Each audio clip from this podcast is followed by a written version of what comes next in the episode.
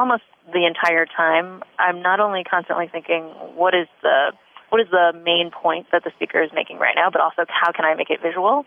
And so there's a lot of sort of trial and error, and then trying to visualize things very quickly as the speakers show examples.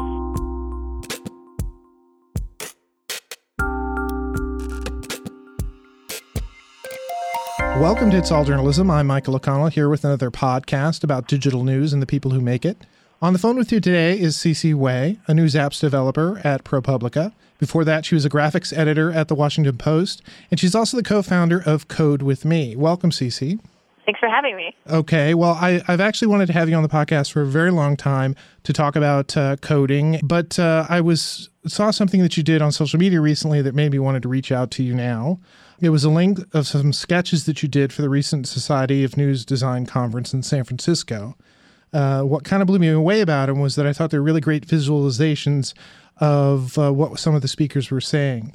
So, what inspired you to post those sketches? Yeah, it's a pretty good story, actually. I had recently gone to this conference called Tapestry, which happens before um, as a one day data visualization conference, and one of the keynote speakers there is a woman named Catherine Madden, who does these things she called sketch notes at various conferences that she had gone to.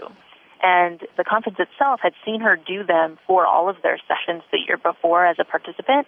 And so they invited her back to give a talk about sketch notes and how she does them. And as soon as I saw the presentation, I was so inspired and I knew that it was something that I wanted to try because it seemed like one such a great way to remember a conference by, but also a great way to actually process your thoughts while you're learning. And so S&D was my first opportunity really after that to start trying it out myself.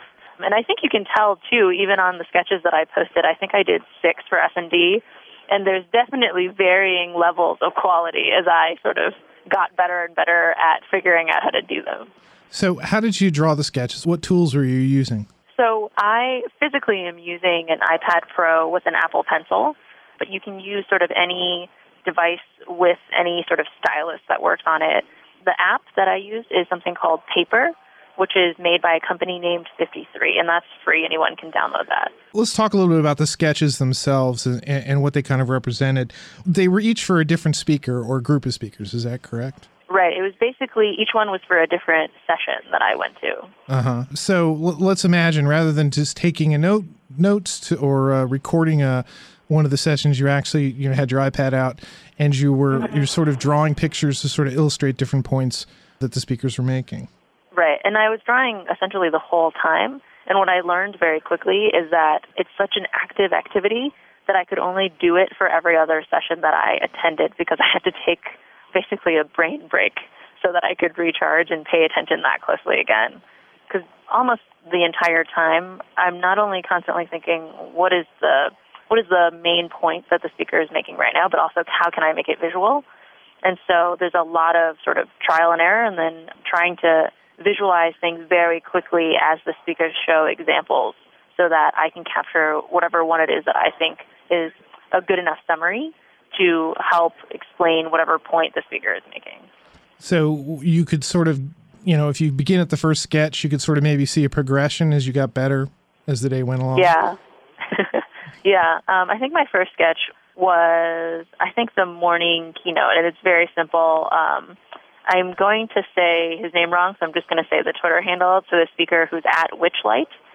And he basically talked about how different types of art and communication are things that we're focusing on digitally, but there's also a connection between digital and physical communication. And so he talked a lot about projects he did where you can interact with a physical object, and that might be as big as a sculpture or a building, and then it will reflect something back to you. And that might be sort of some visualization of how loud you're being, or actually allow you to control what the the lights inside of a sculpture, what color they might be, and so he was really talking about that, and I was trying to figure out what he was going to be culminating his talk to as I did it. And I think that's definitely that was my first sketch note that I had ever taken.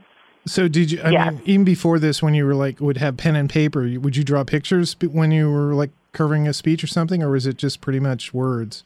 Did this sort of, you know, open up a, a new horizon for you? I guess. Yeah, I definitely I had never done anything like this before. So even when I had pen and paper, I wouldn't draw. I would definitely just take notes, normal notes, sort of similar to what you might do for a class in college. And for this, I really just felt like one, it allowed me something I learned after the fact is that it allowed me to remember all of the sessions much better than even when I was taking notes before, or as if I was just sort of watching and looking, giving it my full attention the whole time. One of the reasons I, I wanted to talk to you about this is because I thought it was neat from a couple of perspectives. First, you know, it showed you using a new tool to talk about, you know, a presentation visually. And then you posted it online so that people could sort of you know a sh- share the experience of what the actual talk was but then also to see how you would use a, a new technology for you to tell a story visually. Yeah absolutely. Something that was actually very heartwarming for me is that you know frequently when i go to conferences for specific sessions that i feel like i got a lot out of it and i also happen to be taking notes i'll put say my google document online but this was definitely the first time in which I got people who I didn't know who weren't able to go to S&D tweeting at me after the fact saying, I loved seeing your sketch notes and it really made me feel like I was there and I could actually hear and see what the speakers were saying, which was very exciting because I've never gotten that type of feedback on my sort of text based notes. People will say like, "Oh, this is really useful, thank you," or like, "Thanks for all the practical sort of tips that were written down." But the feedback that I got after posting these for S&D were sort of just a different a different level, and I I didn't really understand it at the time how much more helpful it was until I had a chance to sort of step back and look back at the things that I had done as well. And it seems like that would be something that probably I guess maybe should have been obvious since you part of what you do is is to think about creating data visualizations or, or a way to create or to represent data in a way that people can consume it visually. yeah, that's right. I think the barrier was really never thinking about a presentation as data, even though it, it very much is. Yeah. So, are you someone who thinks uh, visually when you do things?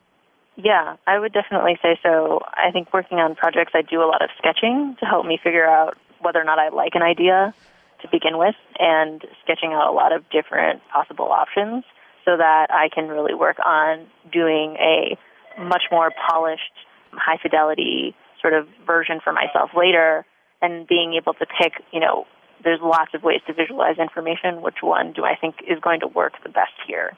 So is that pretty much the procedure? Well, what's the process? I guess that's a better way to ask. What's the process for you when you get a new story? You know, either somebody pitches you a story or something you know you're going to be working on. Mm-hmm. Do you immediately begin starting to think about, you know, what's the best way to tell this in, in a visual way? I would say that part of it comes later. The first priority is always more research. So that might mean calling some experts, or it might just mean me sort of reading up on a topic. And that is really what guides me to figure out, you know, out of this entire story, what is the part that visual storytelling could really add to it. And once I have that nugget, and that usually comes out only after I've taken the time to really understand the story a lot better or to ask experts a few questions of my own. Once I know sort of like, oh, I see, like this is a major point and I can already tell it would be a great visual story, that's when I start sketching out possible options. And often at that stage is when I realize some of the designs that I see in my head will not work because I draw them out, say, on a just normal pencil and paper, and I realize that I don't like them or that they give off the wrong impression. Do you find that there's a lot of variety in the way that you tell stories, or do you find maybe there's sort of just different presentations of, I don't know, of graphs and maps and things like that? I think it really depends on the story itself. There are certain types of stories that I will frequently tell in the same way because of the nature of the story itself. And so I think that that is really the, the North Star and what is guiding me, which is what, what is the goal here? Am I trying to get the audience or readers to understand some big change has happened, right? Some sort of like, you know, some type of really large increase or decrease and it's drastic and it's really going to affect us because something happened. If that's the case, oftentimes it might just be a really simple bar chart or line chart. And then as it gets more and more complicated and as the message gets more and more nuanced, that's sort of where the different types of data visualization comes in. And I start to consider what are all the other ways I could show this to be more effective. Are there any particular strategies or pre- types of presentations that you like to do more than others? Hmm, that's a great question. Um, I would say that I really, I really enjoy using color to show different quantities of change. So that's a really vague way for me to put that, but a, a more concrete example would be something like a heat map. And that can be literally sort of on a physical map, or it could be sort of a series of colors that denote, like, let's say, um, how much taxi drivers are charging in various cities, right? And does that match up with demand or uh, how large those cities are? Well, you can see really easily in a large visualization made up with tons of little blocks that represent sort of a uh, scale. And you can just see right away whether or not something abnormal is happening because you expect all the colors to act one way. And when they don't, that's when you know right away that's sort of the signal in this pattern. Let's sort of backtrack a little bit. Let's let's talk about how you got to, to the place that you are, both from a, a you know data visualization, coding, and and graphic standpoint. What what's sort of your journalist journey? How did you become a, or how did you come to journalism? Yeah, sure. Um, how did I come to journalism? That starts way back. Um, I would say I I wanted to be a journalist since high school, and it was all due to my high school newspaper. I had a teacher recommend that I take a class in journalism, and at my high school, it meant you physically worked on the student paper for that first class. And once I did it, and I was very hesitant to do it at all, but once I did it, I really loved it. And so that sort of really grew my interest. And so I ended up going to journalism school for undergrad. I went to Northwestern at the Medill School of Journalism. That's a pretty good school. But yeah, pretty, pretty good. Some people may have heard of it. But really, what I learned there was that what I was interested in, in terms of telling stories, wasn't just writing and reporting. And a lot of my interest started growing in other classes that I was taking, including magazine design. And I was trying to figure out a way how do I how do I use sort of these design skills for the journalism that I'm interested in doing instead of just sort of writing an article, which is what I'd come into college thinking that I wanted to do. And at the time, there wasn't really any other classes that I could take, but luckily there was a student a student organization that was a totally new online magazine that anyone could participate in and I sort of essentially through this extracurricular activity started experimenting making interactive graphics and at the beginning, they were really simple, and I'm I'm sure if I were to look back on them now, very ugly. and the main experience there was that I got to try different things, and I I'm pretty sure I got to sort of do it without all of these inhibitions of like, is it polished enough? Is it professional enough? And once I started doing that, that's when I got my first graphics internship at the Washington Post. And going there was really what helped me understand what was possible and being able to work with a professional team um, helped me grow a lot. And sort of from there, I was able to really pinpoint the fact that I was interested in things like data analysis and visualization and telling stories that way. Yeah, I, am thinking back back to what you said a, a few minutes ago about when you get a story, you're not necessarily thinking from a visual perspective right away. You, you want to find out more about it and understand whatever the story is about, getting more information, data, so that you mm-hmm. can make a make a best case, you know, decision as to what is the right right approach for this type of story. Is that fairly typical for you? Yeah, I would say so, and I I would probably say it's probably fairly typical for a lot of people who work in this area, just because there's there's always going to be a lot of options about how you use visuals to help tell your story, right? And it's often the easiest for me to figure out how I want to tell a story if I'm also the reporter writing the article. That is maybe the case, I don't know, I want to say something like 35% of the time here at ProPublica, just because I know the story so well already. I already know all of the little details that I would normally have to ask somebody else for in order to evaluate whether or not this is something that should be shown visually or is so simple or can be told in such a straightforward manner that a sentence is actually the best way to tell that story. Part of your job involves coding, and you also uh, were one of the co founders of Code with Me. Is this something that a skill that sort of developed with your initial foray into graphic design, or is this something that you sort of built up over the years?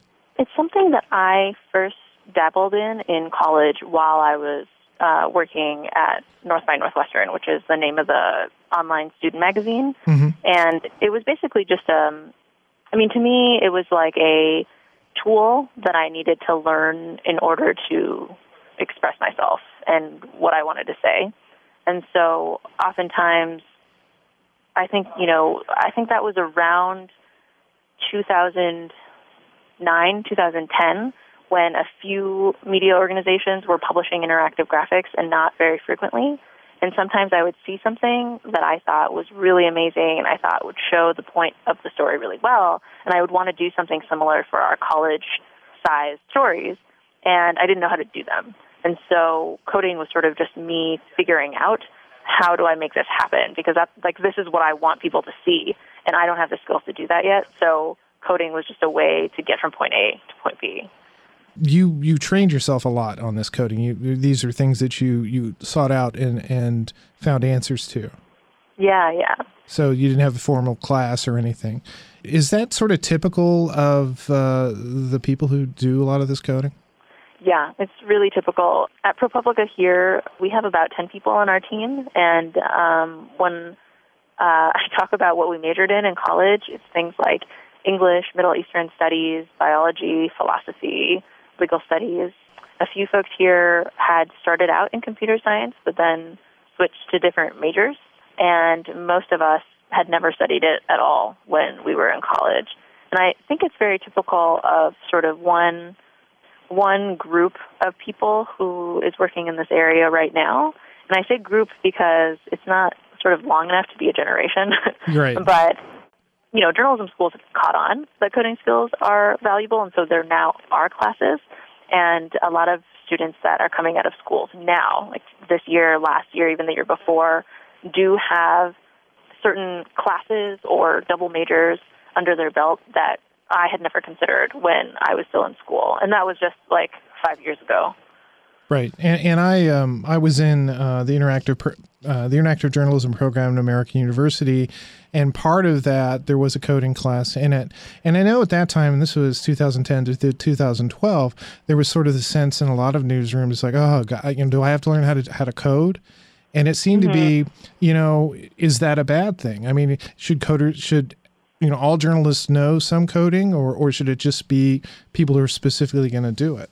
Yeah, so I um, I have a very straightforward point of view on this. I do think that all journalists should know some coding, and uh, I know that there was a large debate about this a few years back about whether or not it was necessary. But I think the conversation has really evolved since then, and so um, for me, there's a few things, right? So we live in a world in which a lot of uh, software is really changing our lives, just not as journalists, but just as human beings alive right now. And as journalists, right, part of our job to cover whether or not it's a beat um, or if you're doing a general assignment, more chances than not, your area of expertise is also being affected by technology changing. Um, and being able to understand at least how code works and how it functions on a basic level, even if you don't know how to write code, I think is incredibly useful but then also as journalists specifically, and this is one of the reasons why I really believe that so insanely helpful as another tool is that it doesn't even have to be used for web presentation, but actually just data collection. People can write code to analyze information that they get from experts or from the government that we have never been able to do before. And, you know, in previous situations would have to just sort of rely on experts to agree with each other or validate each other or just the fact that they have expertise. I have to sort of quote them at that surface level. But now I can actually interact with them and have a conversation and say, hey, you know, can I get this data set from you? And more often than not, they're happy to give it to you and you can check it out yourself. And I've had tons of really productive conversations that way where I come back and say, hey, why doesn't this match up here? Um, and you discover the craziest things like, oh, a government database wasn't sort of well kept, and so some of the data is just missing. And if you were had, you know, if you just used it, it would actually be inaccurate, even though the government wasn't aware that it was inaccurate. And so those types of conversations and ability to fact check your sources suddenly opens up as an opportunity that didn't before. Yeah, and, and I think um, I, hopefully more and more journalists are recognizing just the fact that how much data, you know, how many data sets are out there now that they can actually go into to support stories that they're they're writing, or even as a basis for stories, and to yeah, fill absolutely. out fill out new types of things. So you're in the you're in the the news apps division at. Um, at ProPublica, ProPublica. yeah. I was going to say. ProPublica. What type of um, apps have you been developing there? Yeah, sure. So we are called news apps, and the way that we sort of define what that means is it's not a iOS app or an Android app, but rather a web app. And so usually that means it's a standalone part of our website that allows you to either interact with something that tells the story itself or allows you to sort of search for yourself in the story. So to give you an example, something that we did just last year that I worked on was called Surgeon Scorecard. And so this is a project that lots of people at ProPublica worked on, and I sort of joined the team in our last year, but they'd been working on it for at least a year or two before that. It was super ambitious. The idea was, you know, there are thousands of Americans who get surgeries done every year that are all sort of routine surgeries, things like a knee replacement, right? And you sort of schedule it, and then you go in to get the procedure done. And generally speaking, it should be really safe, and you shouldn't be coming out of these procedures with um, infections or uh, you know need to get surgery again. But what's unfortunate for patients is that there's really no way for you to access that information. And so ProPublica sort of really took on a very ambitious project in trying to release that information to the public. And we had to jump through a lot of hoops, do a lot of our own data analysis, consult with a lot of experts to make that happen. And so the news app that came out of it, along with multiple stories, allows you essentially to search either your location. So let's say you're looking for um, a knee replacement and you live in Maplewood, Minnesota, right? What hospitals are near me? What surgeons near me perform this procedure? And then what is their complication rate? So how often is it that someone actually comes back with a serious condition as a result of that surgery? And so this app essentially just allows normal patients to look up a doctor that they're already seeing, doctors they're being recommended to, or just an area or a hospital for all the doctors that they could be, be going to see, and compare them with each other with real data about their performance for the first time. Sort of an example of a news app. Now, is that an app that uh, the information is updated? So what we normally do for our apps is sometimes they're updated monthly if for some reason our um, the, the whoever is releasing the data, sometimes it's the government updates monthly, but most often we update them about once a year. Okay, and uh, so tell me about uh, Code with Me. What was your goal when you you sort of launched that, and actually, you know, tell tell me about launching it. Yeah, sure. Um, so Code with Me originally started as just two people, um, me and Tom Giratikanon, who at the time I think worked at the Boston Globe, and I was at the Washington Post. And we were both sort of just frustrated with this concept that, you know, the interactive graphics area of journalism had a lot of jobs, but not enough people to fill those jobs. Um, students weren't graduating with these skills in large enough numbers, but also constantly hearing from my colleagues who didn't work in graphics telling me they'd love to learn these skills, but they don't know where to go. And the two of us were hearing sort of this feedback in two different newsrooms, and we were like, oh, and Tom and I went to Northwestern together. We sort of said to ourselves, well, why don't we just try out teaching them? Right? And the first event was just a two day event that we threw together. We looked for in our own past, right, what made the biggest difference in us being able to learn code in a way that felt friendly, that felt approachable. And both of us, it was sort of having someone who was sharing those experiences and someone who was patient, didn't have to be a teacher. For both of us, it was other students, in fact, who were willing to help us out when we really got stuck. And so one of the key things that we did for Code With Me, even right at the beginning, is that for every two students, we had one mentor who would sit with you. And by then, luckily, the two of us sort of knew enough people and were able to recruit enough people in Washington, D.C., which is where we held our first one, to sort of just come for free and donate their weekend to help these journalists learning how to code. And it was sort of my first experience doing things like ordering catering for a large group of people, trying to get somebody to sponsor uh, the event and a venue, all of that uh, logistical stuff uh, related to hosting an event. And it ended up just going so well, and we got such good positive feedback from it that all of these requests started pouring in from different parts of the country, asking if we would be willing to go to Miami, to Portland, um, to New York, and host one there. Um, and so that's sort of how it all really got started. We just we were just kind of sick of uh, people not having a place to be able to learn, and then the event just sort of took off on its own after that. So is is that you think the best way to learn how to code is to have uh, you know I get a coding buddy, somebody who knows a little bit who can sort of help you, you know, point you in the right direction and uh, uh, oversee what you're doing. I definitely think that helps just on a morale level and an emotional health level to have somebody like that.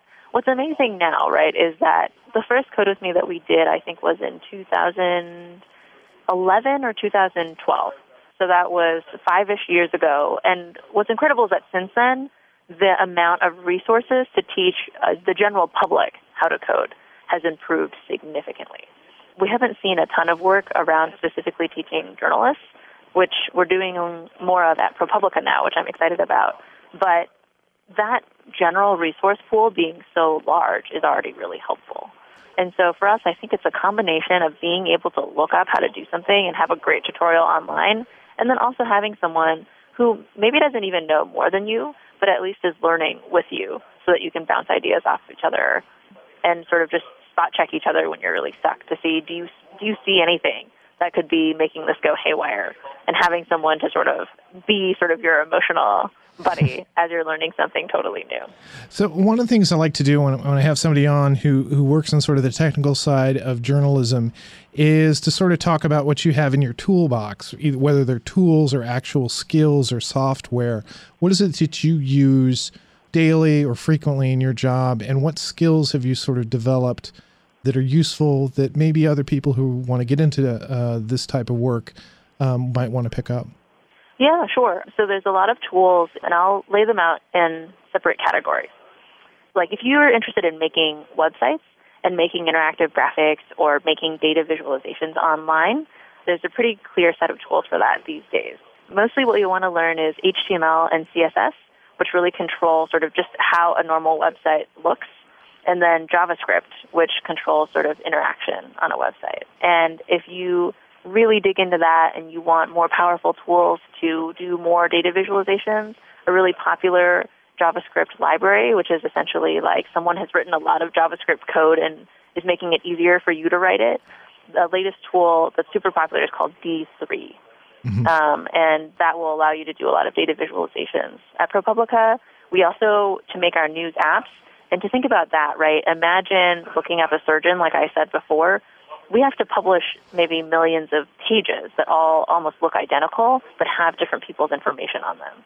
And so in this in those cases, I use those tools I talked about before, like HTML and CSS, to craft the page, and then we use tools here uh, to essentially duplicate them and then fill them with unique information every time. And so the tools we use for that here is called Ruby, which is the programming language, and then Rails, which is called the framework. And they're often said together as Ruby on Rails because they pair, they're built to be paired together in use. Outside of that, if you want to do data analysis and you're really interested in that, I recommend a program called R. It's just the letter R, and it allows you to do data analysis. Or honestly, if you have something like Excel, or if you have access to Google Spreadsheets because you have a Google account, you can just start with a spreadsheet tool and then gradually move towards R if you want to do more and more rigorous analysis. I think that is all of the technical things okay. that I would recommend. But I do also, despite it not being very technical, I highly recommend drawing things in pen and paper. It really helps you sort of formulate your ideas to yourself. It's almost like having a conversation with yourself on a piece of paper. Yeah, you have to be able to see it yourself and then imagine, okay, I've drawn a circle here. How can I make this circle appear on the web? What's the best way to do it? What you know, what things can I need? How can I make it do this, that, and the other thing? The other thing I wanted, I was thinking about asking you about. You're a woman in tech. Mm-hmm. Uh, what What are your thoughts about uh, women in tech? I mean, how can we we get more women doing coding? Yeah, that is a great question. Um, I have so many thoughts about being a woman in tech. So it is true that I, I, by definition, that applies to me. Yeah, but I also work in journalism, Right. right? Which is a very specific subset, right? I don't work at a technology company, Okay. and I hear a lot of scary stories from people who literally are programmers who work at tech companies. But in journalism, here's something that's kind of crazy to me, which is it used to, well, it is a male dominated field, but when you look at the number of female students coming out of journalism schools over the past decade or so, it's almost like this drastic ramp up in percentage in which now a vast majority of journalism graduates coming out of schools now are all women. And so I think something that's been kind of cool for me to see is that as journalism also realizes and journalism schools realize that coding is very valuable for getting jobs, for doing a lot of the new innovative storytelling techniques, a lot of women are also getting into coding because of that, because they came in for the journalism and then they realized, oh, I can also learn how to code in order to tell these cool stories online. And that's been really inspiring to me and I think isn't something that I see in sort of the rest of that world, right? Like computer science as a field does not follow that trend in which there's like more and more women every year graduating from it. But in journalism, we have that, which is pretty special. So they come for the journalism, they stay for the coding, or they make Yeah. a, make a career from the from the coding. Well, that, that, that's pretty that's pretty interesting. I, I'm glad to hear that. So, what's next for you? Are you are you still doing uh, code with me, or are you doing other things to sort of uh, you know encourage this this type of growth? Yeah, so um, it's funny that you ask about that now because uh, today is May 11th. So in less than a month from now, on June 1st, is when ProPublica's first ever data institute is happening. It's basically uh, when I did Code with Me, it was a two-day event, and we would travel to various cities to make it happen. This ProPublica workshop is essentially a two-week-long training workshop and we fly in people from all over the country to participate. And they went through sort of an application process. We picked 12 students that we're going to teach sort of the basics of everything we do from beginning to end. And so that's teaching sort of programming, it's teaching design, and it's also teaching data journalism. And we are sort of in the midst of doing all of the prep work for that right now. Uh, So, how many? You said twelve students. Yeah, 12 students. Now, is this something that you're going to be doing every year or more often? You think? Well, so far, it's something that we sort of pitched to the Knight Foundation and got funding for. And so we're doing it this year and next year for sure. And then after that, we have to sort of ask for money again. Okay. Uh, and we'll see. Fingers, fingers crossed. so, what are you looking forward to with this? I think something that's really touched me there, and it goes along with our conversation just a second ago about women in tech, is that, right, it's not sort of, when it comes to sort of diversity in technology, there's obviously the gender aspect to think about, but also sort of the racial and sort of ethnic backgrounds.